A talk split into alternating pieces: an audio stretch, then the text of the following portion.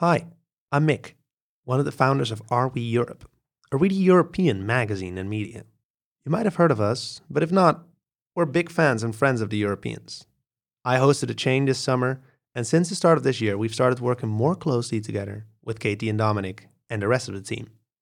At Are We Europe, we launched our membership program this week. If you like border breaking journalism and European stories, why not join our club? We will send you beautiful print magazines, multimedia stories, documentaries, and yes, more special podcasts with the Europeans in return. I know many of you already kindly support the Europeans on Patreon, but why not come and join us too? Membership starts at 4 euros a month. Just go to areweeurope.com to find out more. That's areweeurope.com. Enjoy the show.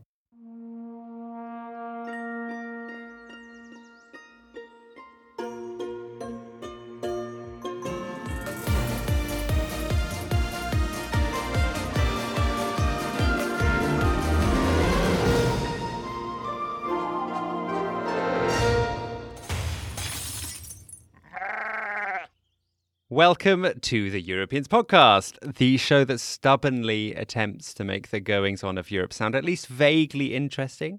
Uh, this week, I actually think we don't need much help because, uh, for once, Ursula von der Leyen, Commission President of the EU, has been headlining. You make it sound like a fun festival. Yeah, she's been headlining for all the wrong reasons. I don't think it's been a very fun festival vibe in the Commission President's office this week, has it? Definitely not a fun festival vibe. Super awkward. And you may be thrilled to hear that we are not going to talk about the vaccine wars this week, but I will start by asking you, Katie, why did we both decide to live in countries that are vaccinating at the scale of tortoises? I don't know. It's extremely embarrassing. I mean, France is doing marginally better than the Netherlands, uh, and the Dutch government did discover that they think they've been undercounting their vaccinations by about 120,000 and bumped their numbers up. Oh, small mistake to make. Yeah, but it's still shockingly slow. And actually, I think a lot of the talk this week about the EU failure in the procurement of vaccines uh, has provided some political cover for the governments of our countries,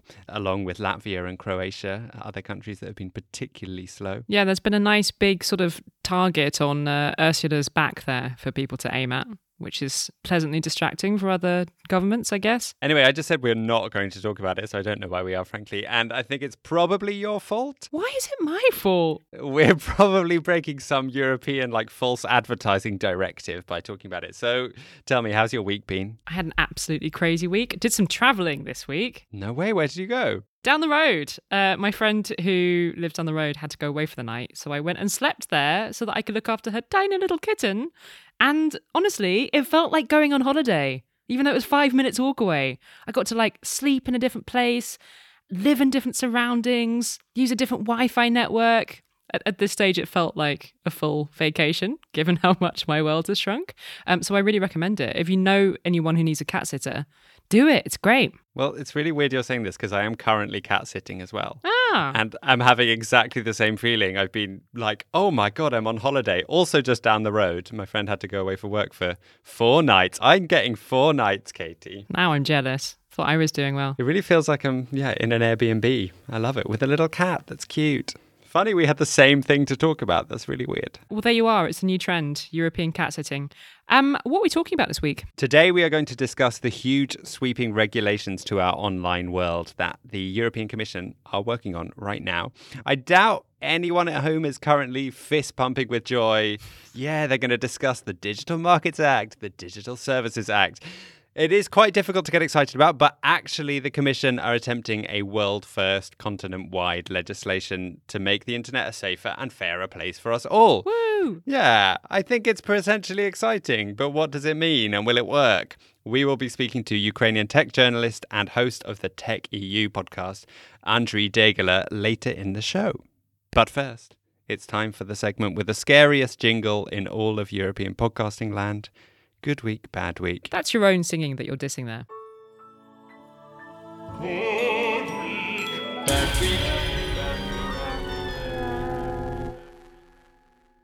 Who's had a good week, Katie? The French village of Le Chambon-sur-Lignon has had a good week because it has just emerged that they have inherited a huge amount of money from someone who found shelter in the village as a refugee during World War II.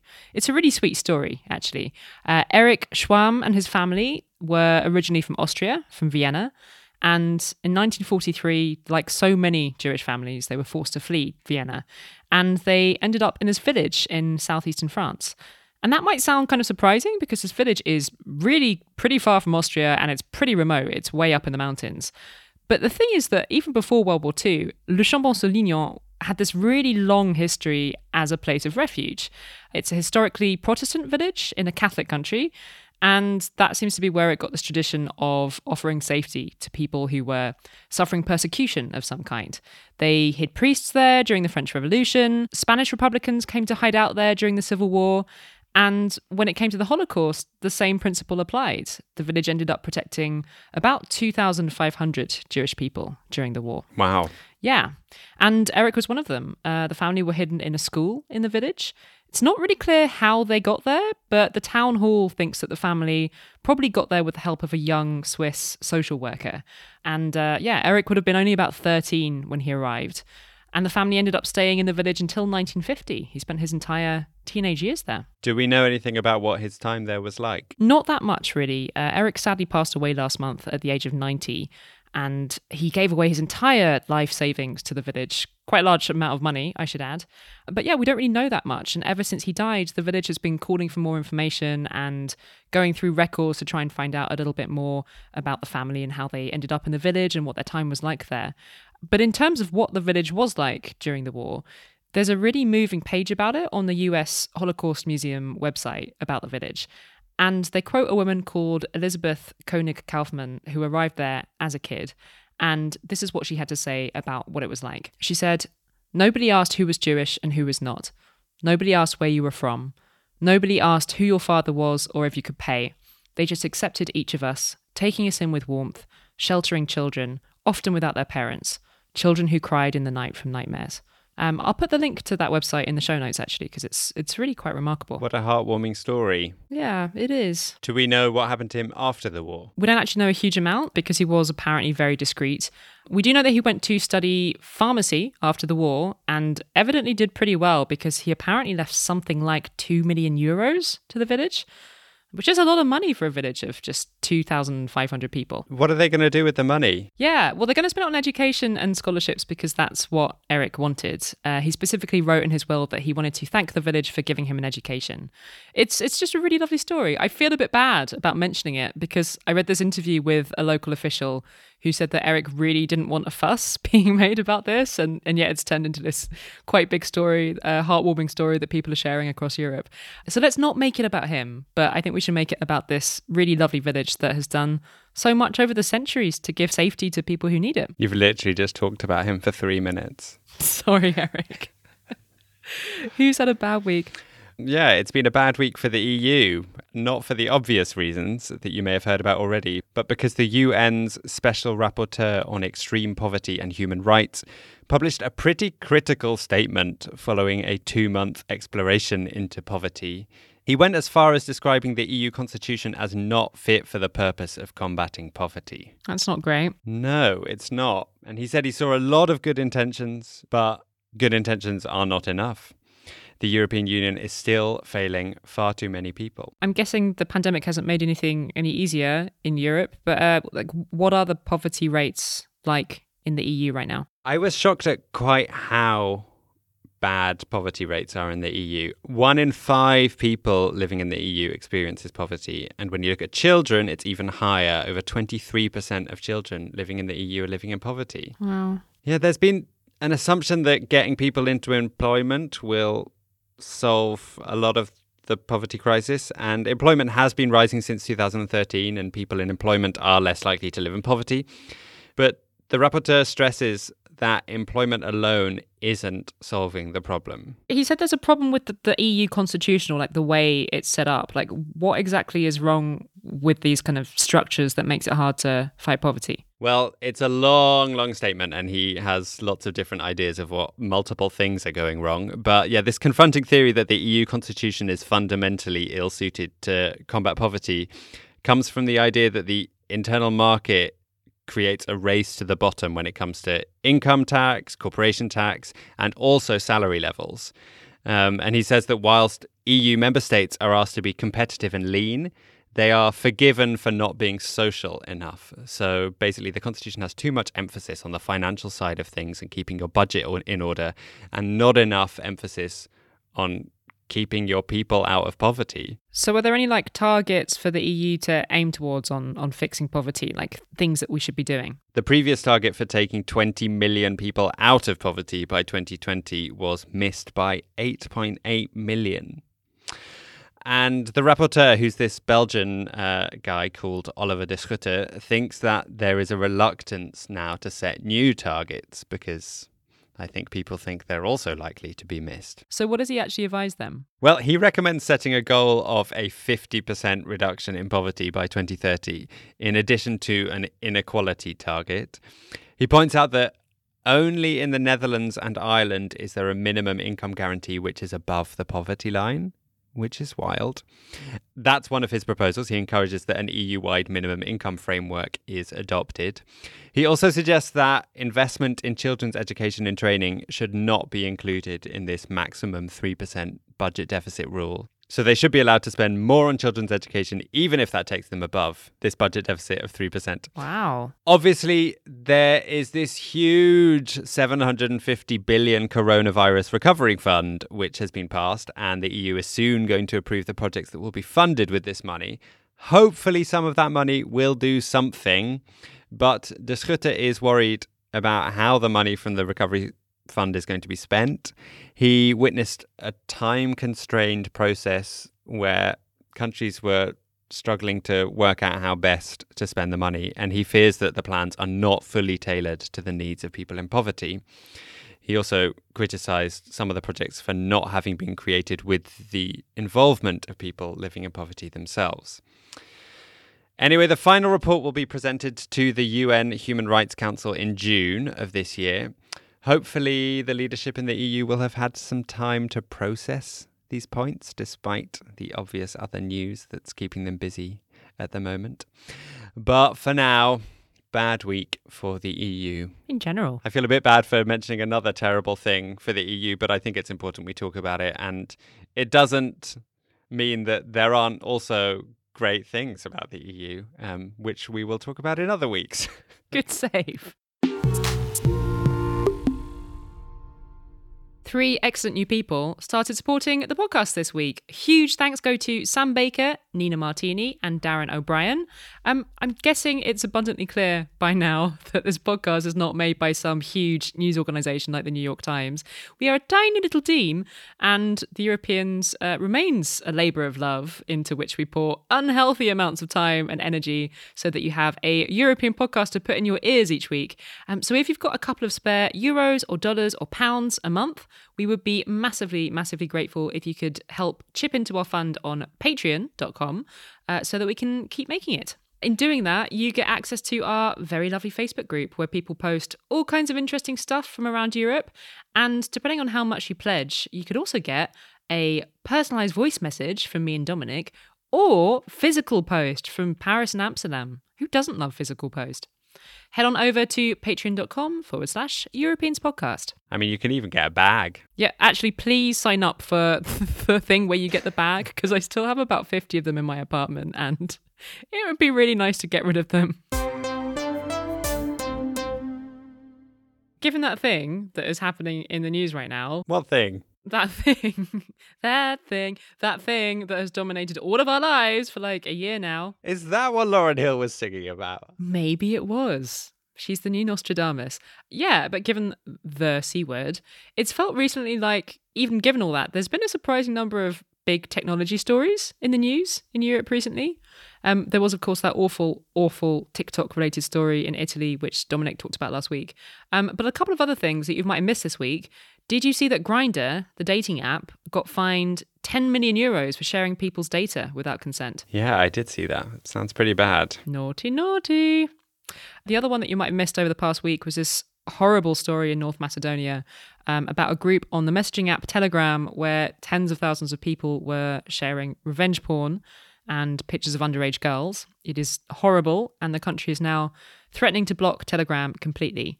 Um, these stories aren't directly EU related. North Macedonia and Norway aren't even in the EU, but they did remind us that how to regulate the internet is something that we are increasingly preoccupied by on this continent. These massive companies that we all depend on for these huge aspects of our lives now, they are increasingly having run ins with European regulators uh, as we try to work out how to get them to serve us as people rather than just themselves as businesses. And we were reminded as we were chatting about this this week, Dominic and me, that there's actually two really big new laws coming down the pipeline that are going to change the way that we regulate the internet in Europe. What are they called, Dominic? They are called the Digital Markets Act and the Digital Services Act, or the DMA and the DSA. And did we or did we not get really bored trying to understand what they meant this week? Your question is the answer. We got very bored. But we know that they're really important, and both of us care a lot about the internet and how to make it better. So we thought what we would do is we would ring up someone who could explain what this means for the internet in Europe in a way that wasn't going to put us to sleep. And that person is Andrii Degeler, presenter of the Tech EU podcast.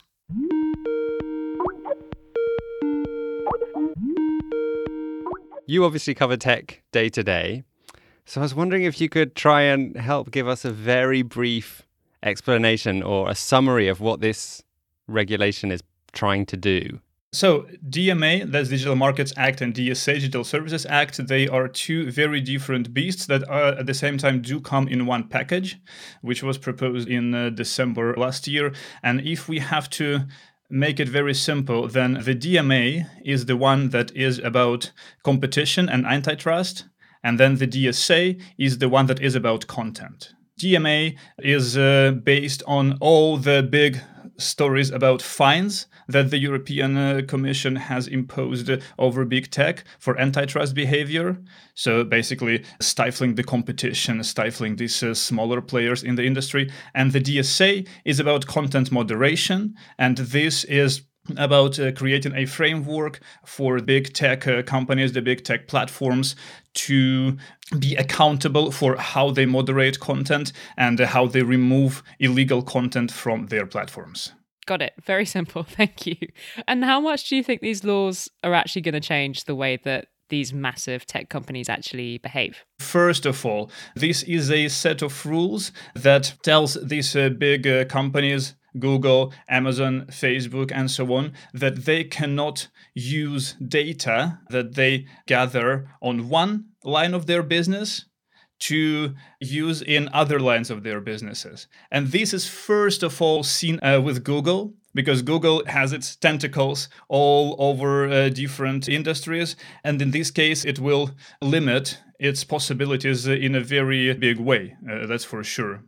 So we may see less interaction between different lines of Google's businesses, between, for example, Maps and I don't know Gmail, for example, right, or between uh, uh, Drive and uh, whatever else Google is doing. And the DSA is more about uh, content moderation and being accountable for the ways that content moderation works and the algorithms work. And uh, one really important thing, it's not uh, the same thing as uh, the uh, uh, law that there is in the US that's, that some people are trying to remove, the Section 230. So the platform still will not be accountable uh, for content that's illegal uh, that's on their platforms unless they know it's illegal. So, how are these big tech companies responding to the announced regulation? The response has been mostly positive, and this is something I guess you would expect. Like, why would you go public and say something against uh, the regulations that are supposedly really good for the market and uh, for the consumers? And some companies actually took uh, the opportunity to attack some other companies. In particular, uh, Facebook was responding to the Markets Act, saying that it is uh, great and now it's going to rein in Apple's Apple's effort to, as they put it, harm developers and consumers. So Facebook thinks that, uh, in particular, uh, this uh, regulation will influence how Apple can use its influence over, for example, App Store all, all the others think that it's doing. There was this horrible, horrible TikTok related death in Italy last week, uh, which we talked about on the podcast. And some of this regulation is aimed at trying to reduce the harmful real life impact of stuff on the internet. Can regulation actually stop that kind of thing happening, though? I mean, sometimes I just think there is so much stuff appearing on these websites every second. Even with the best regulation, how are moderators supposed to keep up with that? Actually, unfortunately, as far as I understand, the way uh, the regulation is formulated right now, it is not going to stop uh, the content uh, that we call harmful. It is only about illegal content. The way that uh, illegal content is defined may be different in different countries, and I'm afraid that uh, the sort of content that led to the death of this 10 year old uh, girl in Italy is at the moment not included in this definition obviously these problems and these companies exist on multiple continents. Um, so I was wondering, will the European legislation affect how they run outside the EU too? I think it is certainly uh, going to influence their business in general. The way, for example, uh, the GDPR uh, has influenced global operations of uh, all these uh, bigger companies. Because, uh, again, European citizens can be located anywhere, right? And um, in, in many ways, it is about the European citizens. So, yes, I think so. but I'm not expecting that they would fully harmonize uh, the way they operate uh, uh, on on different continents. I think there will be uh, still differences, which again makes me think that uh, Europeans and Europe are going to be in better position in many ways than, for example, the US, unless more regulation is introduced on that side of the Atlantic. And yet, all of these, well, not all of them, but the massive companies that are most affected by these new pieces of legislation, they are all American companies is there something about the way that tech works or something about the rules of the game here that have stopped Europe from having a massive tech company? Like, we're a rich continent. Why haven't we got one? It's really hard to, to pinpoint, uh, but uh, uh, one of the reasons would be that even the companies that are getting big indeed in Europe they tend to move to the US. They tend to get incorporated in the US. They tend to go public in the US. Uh, you can look at Spotify, for example, which is a very, very big success story uh, from Europe, uh, uh which is listed uh, in the US. It's really hard also to sometimes find very uh, large amounts in funding in Europe. And also, I'm afraid they sometimes some companies that could become big in Europe, they tend to sell to bigger companies that tend to be from the US. Mm. But I'm sure that we will have more success stories and we will have much uh, more uh, bigger companies in Europe uh, further down the line. Sticking with the US for a second, quite a lot of people were surprised, I think, in America when leading Europeans like Angela Merkel and the French finance minister Bruno Le Maire showed concern at the fact that Twitter and Facebook had decided to block Trump from their platforms. I think most expected that Europeans would join the international celebration of the silencing of this man who'd incited this awful attack on the nation's capital and tried to overturn the democratic process. Why do you think these European politicians, who aren't fans of Trump or his agenda, were critical of the move by Twitter and Facebook? I was so surprised by this, really, myself. It's um, the only positive comment that I have seen so far. The only person who said that it was good that uh, Twitter uh, banned uh, Trump was uh, none else but Margrethe Vestager. Uh, so she is the face of the antitrust uh, fight of the European Commission against the big tech. So she was the one who introduced most of the investigations against big tech in operating in Europe, in France, uh, in Germany, uh, even uh, even Thierry Breton, uh, the digital commissioner, uh, they were all saying that uh, it's not great that Twitter and Facebook and other platforms banned Trump. I'm not sure why, because if I think about, and we can go back to the Digital Services Act, I am pretty sure that the way Digital Services Act is built under this regulation, Twitter, for example, would be totally in its right to do what it did to Trump. Hmm. This is exactly why we have this regulation, because this is just the framework, right? But under this framework, I'm pretty sure that a ban of Trump or a person like Trump would certainly be fair game. And this makes me think that, uh, first of all, uh, many of uh, the governments uh, maybe they don't fully understand uh, where this uh, whole regulation is going. Or uh, what they mean is that they really want to see uh, this regulation first to understand what may happen and to understand what they could expect. Because in the US, the situation with deplatforming of uh, Trump came sort of unexpectedly for Trump himself and many other people. And in the EU, if we have the Digital Services Act, this could be more of a predictable sort of thing. Before we let you go, I just have one final kind of uh, looking into the future question. I was wondering how optimistic are you that this regulation is going to improve the internet? So I am pretty optimistic uh, about it, uh, but uh, what has to be uh, thought of uh, when we think about uh, this Digital Services Act, Digital Markets Act, and so on, it is going to take a whole lot of time before it actually becomes law that is implemented and introduced across member states. So now it is called a legislative proposal. this is something that was introduced in December 2020, so last month. Now it's going to take about a year and a half, give or take, uh, until it goes uh, through uh, the European Council and European Parliament. So that's going to be middle of uh, 2022. And after that, depending on uh, in which way is going to be approved, whether it's going to be a directive or a regulation, it's going to take another two, three years, give or take, uh, for uh, the uh, member states to introduce this as a law. In, in the very best uh, scenario, we're talking about three years that it's going to take for these things to be introduced. So I am indeed very optimistic, but I also understand that by the time uh, this regulation is introduced across the EU, we may be facing some totally uh, different uh, challenges. Another pandemic, maybe. Let's not even joke about it. no.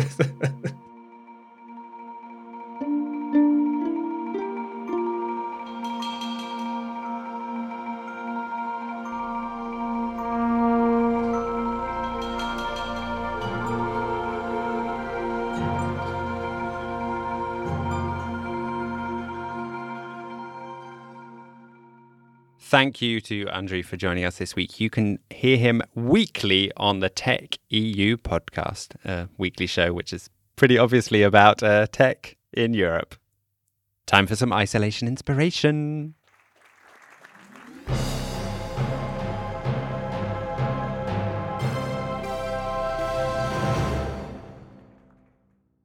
What have you been watching or reading? I just assume you're only watching TV because we're TV addicts. I actually put something in my ears this week. Uh, I've got I've got a bit of a rogue choice. You know that feature on Spotify where it just gives you like a random playlist every week based on what the algorithm thinks you'll like? Discover Weekly. Yeah, and I've always found it quite good.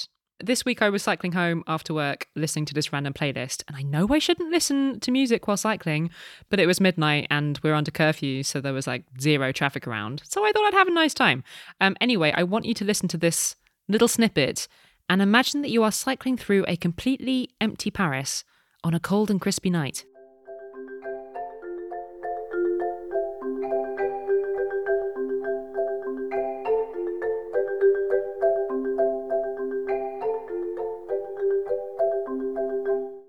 I imagine it makes you feel like you're in a film. Yeah. It's like a soundtrack. It was just really magical and lovely. Um, but this is where I revealed that this is actually a really weird recommendation because it is, as you just saw, from an album called Klassix for Kidz, Classics with an X, Kids with a Z, very funky spelling. Um, and it's a 1994 compilation tape designed for children who don't know anything about classical music. But that is me, basically. I am a child who knows nothing about classical music. So it's the perfect album for me. Does that count as classical music? I don't know. Well, I mean, it's a compilation tape of what seems to be mostly Central European orchestras. So there's the Polish National Radio Symphony on there, the Czechoslovak Symphony, and the Slovak Philharmonic. So, yes, it's definitely classical music. Anyway, it gave me a lot of joy uh, listening to this weird 1990s children's classical music album. Um, so I wanted to share it with you. That's wonderful. I think Discover Weekly is, yeah, quite a magical thing. Swedish invention, eh? It's, we can. It's okay to talk about it, although it, as Andrew said, it's now based in America. We can still thank Sweden for it. Thank you, Sweden. Um, what have you been watching this week? And I assume in your case, it has been something you've been watching. I'm watching Rita on Netflix. It's a Danish comedy drama about an appealingly unconventional teacher and her family who live just the other side of the school bushes. Any fellow Borgen lovers will recognize the actor playing Rita as Cecile from Borgen. I think she's in season two. Um, I've only just started watching it, but I really like it so far, and it fits perfectly into that category um, that I know many of us are looking for at the moment of like distracting, relaxing TV where the stakes aren't too high. That's exactly what I need right now. But whilst I'm on schools, just a very quick word to say that if anyone who speaks Dutch isn't already watching the documentary series Klassen, following eighth graders in Amsterdam Nord just before they are divided up and sent off to different types of and levels of school, I think you should start now. I'm not exaggerating when I say it's one of the best documentaries I've ever seen, and it's making me cry and just marvel at how amazing kids are and teachers. Teachers, I know it's obvious, but it can't be said enough that society owe you a lot. Thank you, teachers. Klassen. Thank you, teachers.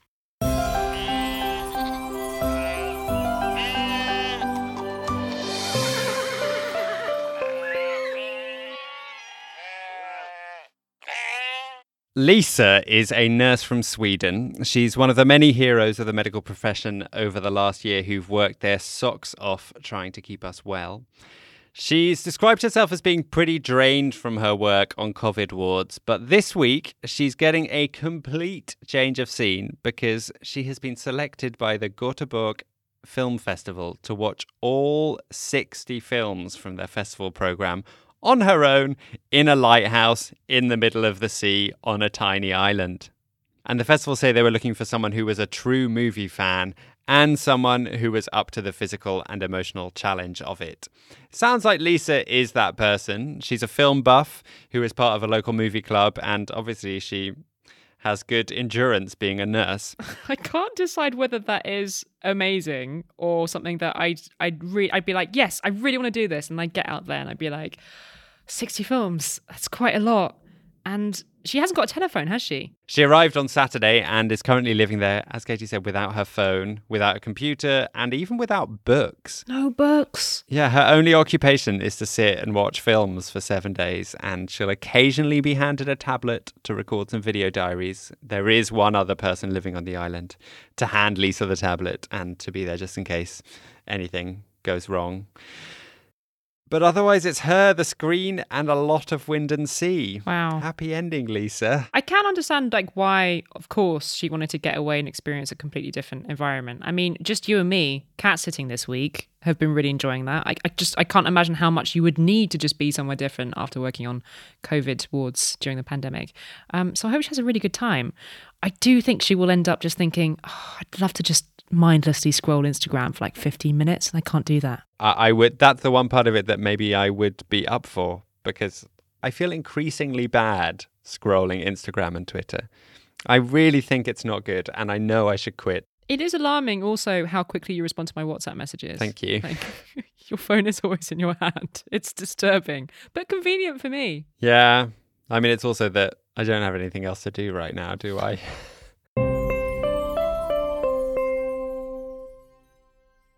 Right, if we're done recording, uh, I'm going to go back to reading obsessively about the vaccine row. Woo! Yay! And I'm going to go back to stroking my cat and scrolling Instagram. Um, I hope the rest of you, even if you're not cat sitting, are doing similarly calming things and that you're having a restful week. Thank you very much to Priyanka Shankar, Andrei Popoviciu, and Katz Laszlo for editing this week's podcast. We will be back next week. As always, you can find us all over the internet. Until then, if you are a Twitter person, we are there at Europeans Pod. If you are a pictures person, Instagram, we're there on Europeans Podcast, and we're on Facebook too under the Europeans Podcast. Farewell! Do pobачення!